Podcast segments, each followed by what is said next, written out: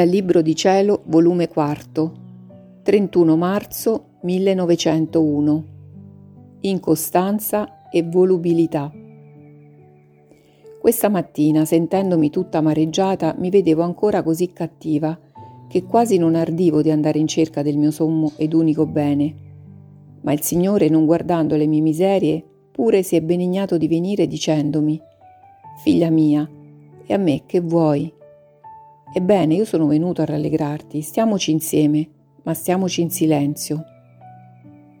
Dopo essere stato qualche poco, mi ha trasportato fuori di me stessa e vedevo che la chiesa festeggiava il giorno delle palme e Gesù rompendo il silenzio mi ha detto quanta volubilità, quanta incostanza, come oggi gridano Osanna proclamandomi per loro re, un altro giorno gridarono Crucifigge, crucifigge.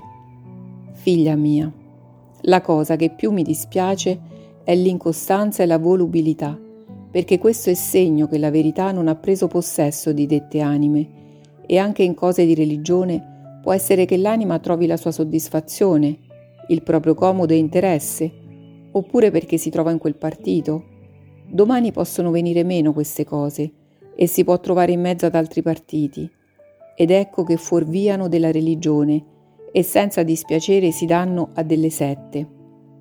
Perché quando la vera luce della verità entra in un'anima e si impossessa di un cuore, l'anima non è soggetta ad incostanza, anzi tutto sacrifica per amore suo e per farsi da lei sola signoreggiare e con animo invitto disprezza tutto il resto che alla verità non appartiene.